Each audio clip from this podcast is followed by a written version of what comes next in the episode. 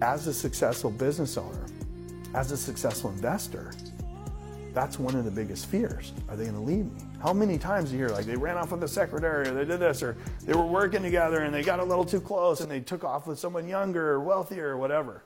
It's like bring that powerful certainty back. I love you. I'll never leave you ever.